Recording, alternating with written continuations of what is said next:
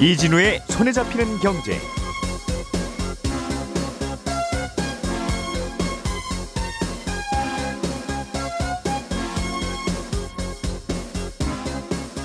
안녕하십니까, 이진우입니다. 삼성전자의 스마트폰에는 지오에스라는 기능이 있습니다. 이건 예를 들어서 스마트폰으로 게임을 할 때 배터리가 빨리 닳거나 혹은 씨피유가 너무 빨리 돌아가는 바람에 스마트폰이 과열되는 걸 막아주는 기능인데, 그런데 삼성전자가 최근에 출시한 갤럭시 에스 이십이, 이십이의 경우에는 이 지오에스가 기기의 성능을 고의로 떨어뜨린다는 지적이 나왔습니다. 그러면서 주말 사이에 이게 꽤 논란이 됐는데, 잠시 후 이 내용 자세하게 좀 들여다보겠습니다. 내년 일월 일일부터 고향사랑기부제라는 게 시행됩니다. 이게 어떤 내용이고 이와 관련해서 좀 생각해볼 점은 없는지 살펴보겠습니다. 농사짓는 땅, 농지를 투기 목적으로 취득하는 걸 막기 위해서 정부가 농지법을 개정합니다. 이 소식도 간단히 살펴보죠. 삼월 칠일 월요일 손에 잡히는 경제, 광고 잠깐 듣고 시작하겠습니다.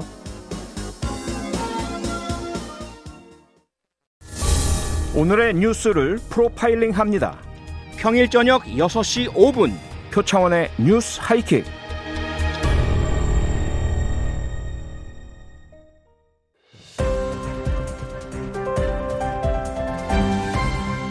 이진우의 손에 잡히는 경제. 예, 주말 사이 그리고 오늘 아침에 나온 경제 뉴스들 정리해드리겠습니다. 오늘은 한국경제신문 나수지 기자, 그리고 김현우 행복자산관리연구소장 나와 계시고요.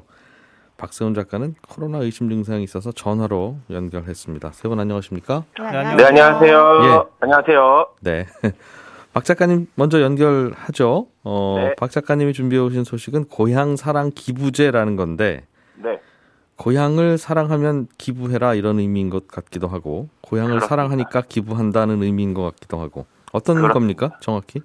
예, 제가 아이템 재밌는 거 없나 찾다가 저 지역신문에 아는 기자들이랑 통화를 좀 했거든요. 예. 그랬더니 최근에 지자체들이 고향사랑 기부제 때문에 굉장히 바쁘다라고 하더라고요. 음. 그게 뭔데 그런가 싶어서 취재를 좀 해본 건데, 내년 일월 일일부터 조금 전에 말씀드린 고향사랑 기부제가 시행이...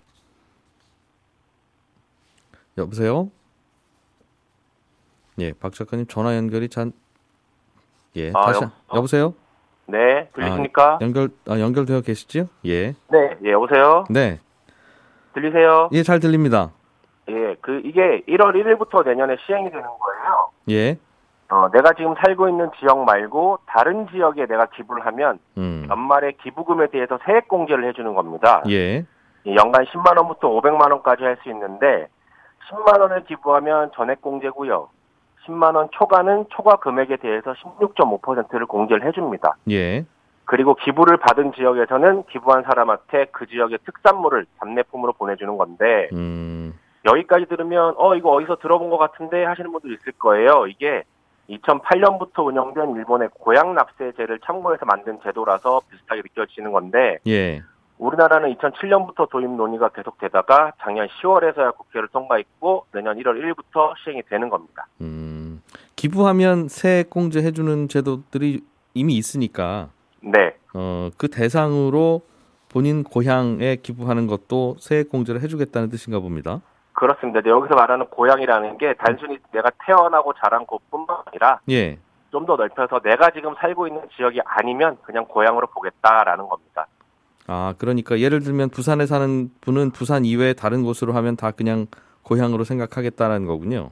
그렇습니다. 이게 왜 음. 하는 거냐면, 예. 우리나라 지자체가 한 이백사십 개 정도 되는데, 그중에 지방세 수입으로 공무원 인건비도 충당 안 되는 곳이 한 백 개가 넘습니다. 예. 재정 상태가 아주 안 좋죠.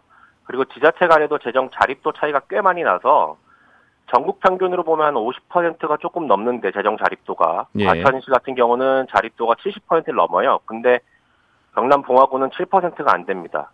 음. 그러니까 이제 정부가 꺼낸 카드가 바로 이 고향사랑 기부제인데, 열악한 지방 재정을 다른 사람들의 기부를 통해서 메워보자라는 겁니다. 예. 그래서 지금 지자체들이 분주하게 움직이고 있는 건데, 왜냐하면 이게 앞으로 시행이 되면 기부를 잘 받아야 되잖아요, 지자체 입장에서는. 예.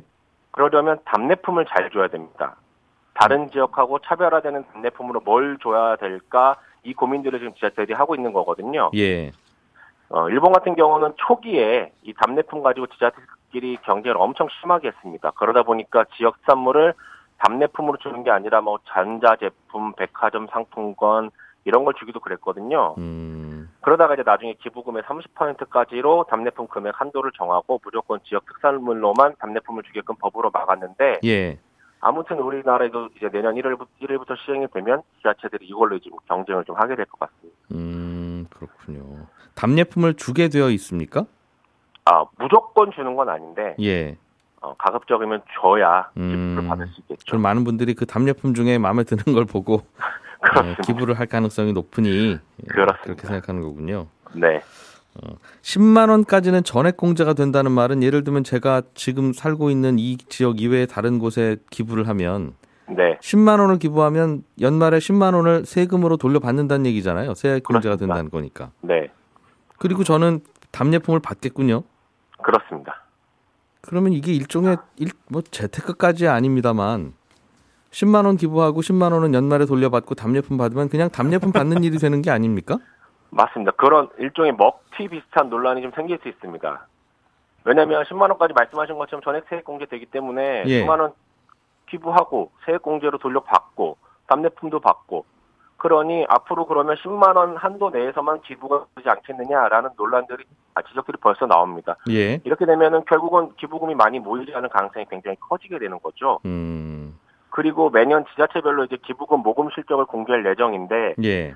답례품이랑 홍보비 같은 운영비 써야 되는 지자체가 기대만큼 기부금을 못 모으면 오히려 지역 여론이 더 안 좋아질 수도 있는 거거든요. 음. 그리고 기부 대상 지자체 제한이 없습니다. 아까 말씀하신 것처럼 부산에 살고 있는 사람이 서울에 기부를 할 수 있고, 예. 서울에 살고 있는 사람이 부산에 기부를 할 수 있는 건데, 네. 이 지자체가 재정 자립도가 낮은 지자체들을 기부를 통해서 돕자는 거잖아요. 예. 근데 지금처럼 기부 대상을 제한을 하지 않으면 음. 오히려 그냥 잘 사는 동네가 더 잘 사는 그런 현상이 나타날 수도 있습니다. 그래서 예. 시행령에서는 기부 대상을 농산, 어촌 지역으로 한정하는 방법을 고려해야 된다라는, 예. 의견도 나옵니다. 음, 뭐 농촌, 어촌으로 그 한다고 하더라도 십만 원을, 네. 기부하면 십만 원을 되돌려받는 구조라면, 네. 그 십만 원이 결국은 세금으로 낼 돈을 내가 되돌려받는 거 아니겠습니까? 중앙, 그렇습니다. 그러니까 정부가 세금으로 갖고 있었던 돈 십만 원을 저한테 주고, 네. 지자체는 답례품도 저에게 보내주면, 보내주면, 네. 네. 그럴 거면 그냥 제가 십만 원을 그냥 그대로 납부하고 그 십만 원을 그 지역을 도와주면 오히려 나을 것 같은데. 네. 음, 일본은 이미 이거 하고 있다는데 거기는 별 문제 없이 잘 되고 있습니까? 어, 뭐 실제로 잘 되고 있는 것까지는 제가 파악을 못했습니다만, 예. 기부금 X로만 보면 그래도 꽤 성공한 모델이지 않을까 싶은 게 뭐냐면, 이걸 처음 시작했을 때 모인 기부금이 팔백억 조금 넘었거든요. 예.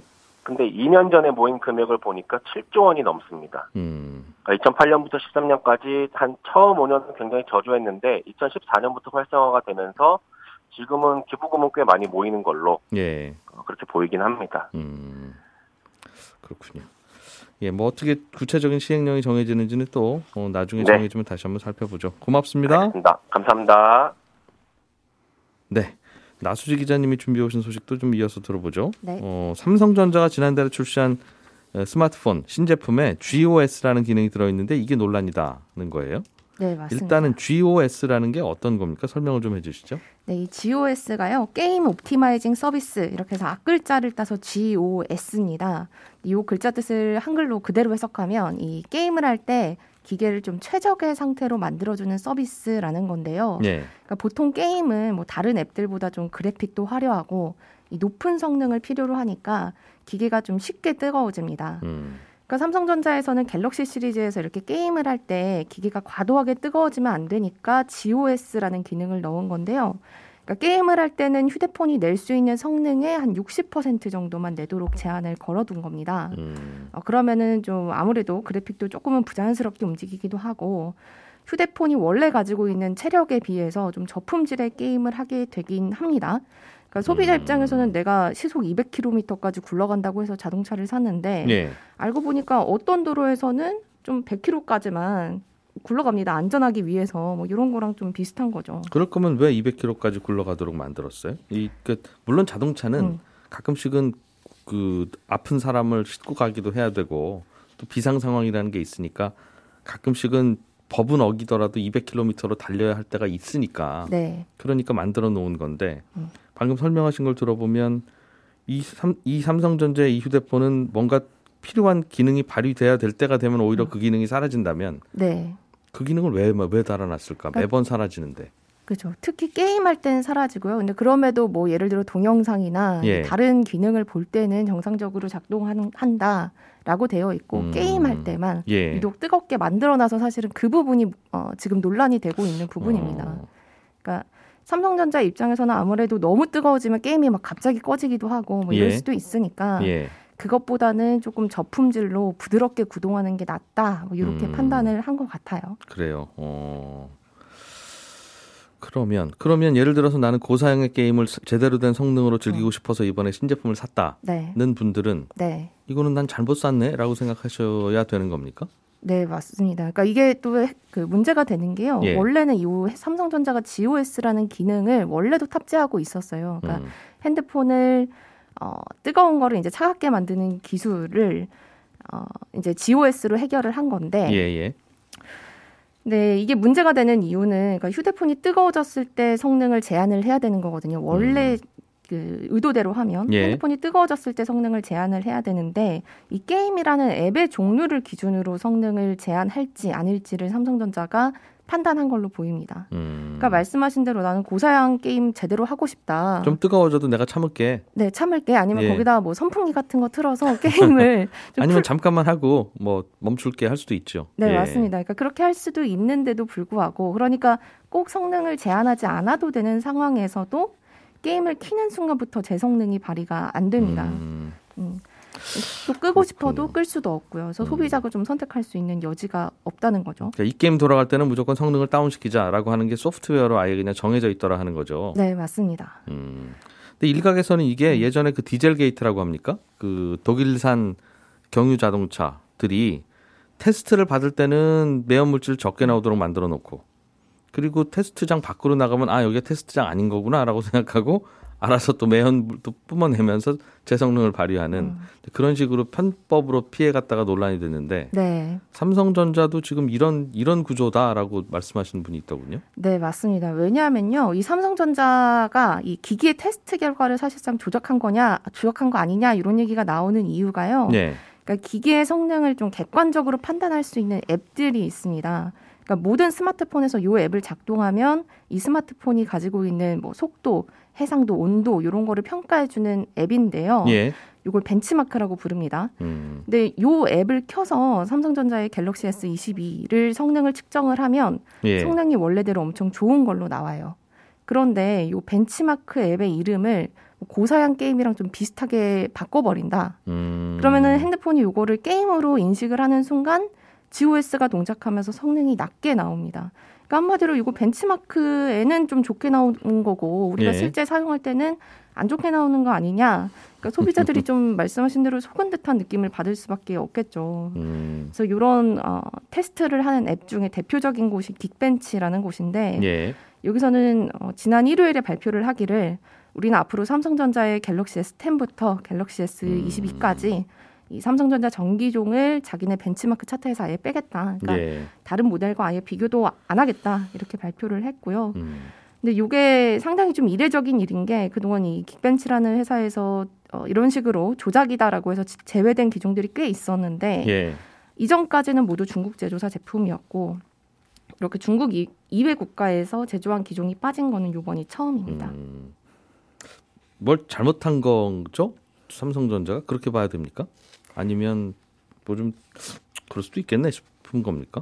음, 그러니까 열을 줄이는 방법을 어떻게 연구했냐? 예.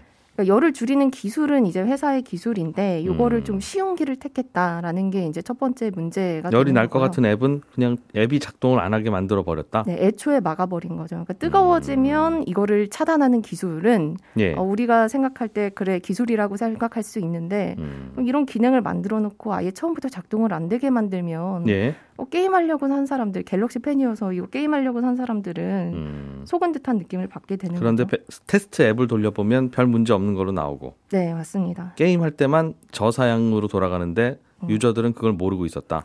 아는 사람만 알고 삼성전자는 그거에 대해서 제대로 설명을 안 했었고 예. 또 처음에는 어, 이거 소비자 안전을 위해서 양보할 수 없는 문제다라고 얘기도 했었거든요. 그렇습니다.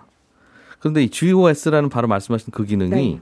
예전부터도 달려 있었다면서요? 이번에 네. 새로 단 게 아니라. 맞습니다. 그러니까 원래는 더 문제가 됐던 게 이 기능을 켜고 끌 수가 있었어요. 음. 근데 이번에 삼성전자가 휴대폰에 쓰는 소프트웨어를 업그레이드하면서 예. 이걸 아예 끌 수 없게 만들었거든요. 그러면서 음. 문제가 좀 더 커진 측면이 있고요. 예. 또 두 번째는 이 휴대전화 기기 성능이 좋아질수록 더 빨리 뜨거워질 수 있을 테니까 음. 이 지오에스 기능으로 저하되는 성능의 폭이 더 커진다고 합니다. 예. 근데 이번에 갤럭시 에스 이십이 시리즈에서는 아무래도 더 성능이 좋아졌을 테니까 음. 예전에는 어, 아는 사람만 아는 정도로 조금 부자연스러운가 그래픽이 부자연스러운가 했는데 예.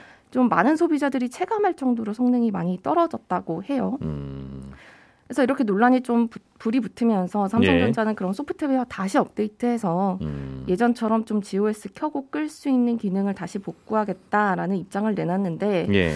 어, 그러면 이거 그냥 이대로 끝나는 거냐라고 생각을 해보면 그 과거에 애플이 배터리 게이트라는 게 있었습니다. 그러니까 예. 낡은 배터리가 휴대폰에 들어있으면 휴대폰 전체 성능이 떨어지는. 음. 그래서 애플은 이게 어, 너무 배터리가 빨리 닳으면 안 되니까 휴대폰 네. 성능이 떨어질까 봐 일부러 소비자들을 위해서 그런 거야 라고 했지만 음. 소비자들은 어, 이거 너네 핸드폰 빨리 바꾸게 하려는 거 아니냐 뭐 이런 식의 논란이 있었거든요. 음. 근데 이때도 이제 팀쿡이 어, 사과를 했는데 예. 이 이후에 이제 천조 원대 집단 소송을 당하면서 실제로 한 천이백 억 원대 합의금을 낸 적이 있었어요. 삼성전자도 예. 비슷한 소송에 휘말릴 음. 가능성이 있고 또 가장 큰 문제는 소비자 신뢰 하락 그리고 브랜드 가측 타격 음. 이렇게 보셔야 될 것 같습니다. 왜 그랬는지는 알겠는데 이렇게 해놨으면 말을 해줬어야지라는 거군요. 네. 그리고 문제를 지적했을 때 소비자들이 불만이 있을 때 좀 잘 음. 설명을 해주고 어, 아니면 이런 식 애초부터 좀 다시 끌고 켤 수 있게 해주겠습니다. 이렇게 했으면 좀 문제가 음. 이렇게까지 번지진 않았을 수도 있는데. 알겠습니다. 예. 자, 김현우 소장님, 네. 농지법 이야기 좀 해보죠. 네. 어, 네. 어떻게 바뀝니까, 농지법이? 어, 농지법 정확히는 시행령이 좀 개정이 되는 겁니다. 예. 일단 우리나라 헌법에서는 경자유전이라고 해가지고 경작을 하는 농업인 혹은 농업법인만 농지를 소유할 수 있도록 하고 있습니다. 그러니까 음. 원칙적으로 내가 농사를 직접 지을 것이 아니면 농지 취득은 불가능하다 이렇게 알고 계셔야 되는데 네. 근데 여기 이 취득에만 예외가 열여섯 가지나 있어요. 그리고 음. 취득 후에도 사후관리 당연히 이제 취득한 다음에 농사 안 지어버리면 안 되니까 어, 농사를 짓고 해야 되는데 그 이후에 경작을 하지 않아도 계속 소유할 수 있는 예외 조항이 열아홉 가지나 됩니다. 네. 그러다 보니까 요 중에 있는 조금 허술한 허점을 이용해가지고 음. 농지를 편법으로 취득한 일이 빈번하게 벌어졌었거든요. 예. 대표적으로 주말 농장을 목적으로 천 제곱미터, 그러니까 약 삼백 평 미만까지는 취득하는 절차가 좀 더 간단합니다. 음. 그러니까 이런 허점들이 있다 보니까 작년 삼월에 엘에이치 직원들이 미리 개발 계획을 알고 그 주변에 이제 농지를 취득해서 투기에 이용하는 일도 발생을 했었고요. 그래서 지난 팔월에 이제 농지법이 개선이 됐는데 요거에 따른 이제 시행령 개정안이 조금 더 구체적으로 나왔다. 음. 어, 그렇게 보시면 됩니다. 어떤 내용들이 들어 있습니까? 그럼 바뀌는 내용이? 어, 요번에 시행령에는 개정 내용 내용이 굉장히 많기는 한데 그 중에서도 이제 농지를 투기 목적으로 취득하는 걸 막는 이 내용들을 좀 보자면 네. 일단 농지를 취득하기 위해선 농지 취득 자격 증명이라는 걸 지자체에서 발급을 받아야 됩니다. 음. 근데 요걸 발급 받으려면 농업 경영 계획서라는 걸 작성해서 제출을 해야 되거든요. 예. 이 계획서 내용을 보면 그 해당 농지에 대한 뭐 면적, 지목, 그리고 영농거리, 뭐 작물 이런 기본적인 내용이 있고 예. 내가 경작을 하기 위해서는 무슨 장비를 어떻게 갖고 있고 그다음에 앞으로 장비가 뭐가 필요할 텐데 어떻게 보유를 할 계획이다. 예. 그리고 노동력은 어떻게 된다. 이건 뭐 가족 구성원 이런 걸 써도 되고요. 그 지금 이렇게 이미 쓰고 내고 있죠. 쓰고 내고 있습니다. 음. 요 부, 요런 것들이 있는데 예. 여기에 요걸 좀 더 구체적으로 만들겠다.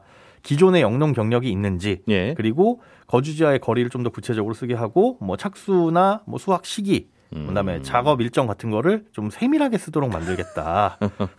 이거는 이거는 인터넷 찾아보면 있을 것 같은데. 그렇습니다. 예. 그 부분이요. 사실은 인터넷 유튜브 찾아보면 예. 영농 계획서 쓰는 방법 이 나와 있거든요. 파를 심겠습니다까지는 지금까지는 됐는데 네. 이제는 파를 어떻게 심을 겁니까라고 또 묻는다는 거니까 몇 월 몇 몇 월부터 심어가지고 예, 언제 뭐 수확하면 되는 거죠. 맞습니다. 그리고 음. 또 한 가지 생기는 게 이제 주말 농장을 취득할 때도 이때는 영농 계획서가 필요가 없었거든요. 네. 어, 그런데 주말 농장으로 쓰려는 뭐 용지를 전부 임대해 주거나 아니면 불법 건축물이 있을 때는 취득 못하게 하고 네. 어, 이런 영농 계획서와는 별도로 농업, 아, 농업 계획서 별도로 어, 이 주말 농장용 계획서를 따로 서식을 만들겠다라는 게 이제 시행령에 담겨 있는 겁니다. 야, 근데 이 서식을 바꾸면 서식에 맞춰서 또 쓸 텐데. 네. 그러니까 이걸 아예 못하게 할 수는 없고. 그렇습니다. 그러니까 도시인들이 가끔 또 가기도 가야 그, 노, 그 지역도 활성화되기도 하고. 그렇죠. 그 땅 놀리면 뭐하냐, 도시인들 주말에 와서 즐기도록 해야 또 익숙해져서 나중에 시골로 가서 살기도 하고 그러는 거지라는 차원에서 보면 맞습니다. 아예 금지를 할 수는 없고. 네. 근데 사게 되면 일부 또 투기가 발생하고 나면 논란은 되니까. 그렇습니다. 대책은 만들어야 되는데 금지는 안 되는 이 고민이 담겨 있는 거네요. 예. 그래서 사실 지금 지적해 주신 것처럼 영농 계획서라든가 주말 농장용 계획서도 아주 자세하게 쓰기만 하면 되는 것 정도로 바뀌는 거예요. 예. 그리고 그걸 좀 꼼꼼하게 살펴보겠다라는 건데, 그래서 이게 실효성이 과연 있는 것이냐라는 지적도 벌써부터 나오고 있습니다. 음. 그러니까 이런 농지취득 자격증명은 사실상 뭐 사전 허가 받고 뭐 이런 것들이 아니라서 아, 이게 좀 애매한데요. 그러다 예. 보니까 이제 개인으로 취득하는 경우 말고 농업회사 법인을 세워가지고 취득하는 경우들도 많이 있어요. 음. 그러니까 이 농업회사 법인은 임원의 삼분의 일 이상이 농민이면 이제 농지를 소유를 할 수 있거든요. 예. 그렇게 되면 이제 자유롭게 농지를 취득할 수 있고 비교적. 그리고 음. 되팔아서 차익을 노리는 행위들도 빈번하게 발생을 하는데, 이 농업회사 법인이 할 수 있는 일은 이 농업 경영, 그러니까 농작, 경작뿐만 아니라 유통, 가공, 판매, 그리고 농어촌, 관광, 휴양 사업까지 포함되어 있습니다. 음. 그러다 보니까 다양한 용도로 농지를 취득할 수 있고 그걸 이제 다양하게 전용하는데도 어려움이 없었다. 그런데 이게 기존 법에는 전용을 할 때 관련 법령에서 허용된 사업이라고 이제 법령의 문구가 명시가 돼 있어요. 음. 그러니까 그거에만 전용을 허가해 줘라라고 돼 있는데 예. 이게 모호하다 보니까 음. 농업 경영체법이라는 걸 참고를 해라라는 식으로 바뀌긴 하는데, 이게 기존에 없던 것도 아니고 어 그냥 살짝 구체적으로 문구가 바뀌는 것 아니냐 이런 부분도 있고요. 그래서 이런 그렇죠. 문제를 음. 사실은 해결하기 위해서는 예. 통작거리를 되살려야 된다. 그러니까 우리 집과 내가 예. 농사 지으려는 거리, 이 제한이 구십사 년 이전에는 이십 킬로미터 이내여야 된다는 통작거리 제한이 있었거든요. 예. 근데, 근데 농지법이 생기면서 이게 사라졌어요. 이십 킬로미터 이내에 땅 없는 분들도 많으니까요. 네, 그렇죠. 서울 중구 종로구에 사시는 분들은 주변에서 농사를 그럼 짓지 말란 얘기냐. 그겁니다. 어. 네, 실질적으로 그래서. 농사를 지을 수 있겠냐. 종로에 살면서 충북까지 내려갈 수 있냐 이런 건데 음. 이게 이제 과거에는 농업 경쟁력을 높이기 위해서 이런저런 규제를 완화해 준 건데 이 이후로부터 뭐 투기가 많이 생겼다라는 지적들도 있고, 그래서 음. 이 부분에 대한 고민은 사실은 뭐 농지를 취득해서 토지 보상이나 차익을 얻는 구조 자체를 바꾸지 못하면 음. 어떻게든 취득하려는 사람들은 계속 생겨날 것이고, 그걸 음. 뭐 막을 방법은 사실 이런 것들로는 있을까 좀 갸우뚱해지긴 합니다. 네, 김현우 소장, 나수지 기자, 박세훈 작가 세 분과 함께했습니다. 저는 잠시 후 열한 시 오 분에 손에 잡히는 경제 플러스에서 다시 인사드리겠습니다. 이진우였습니다. 고맙습니다.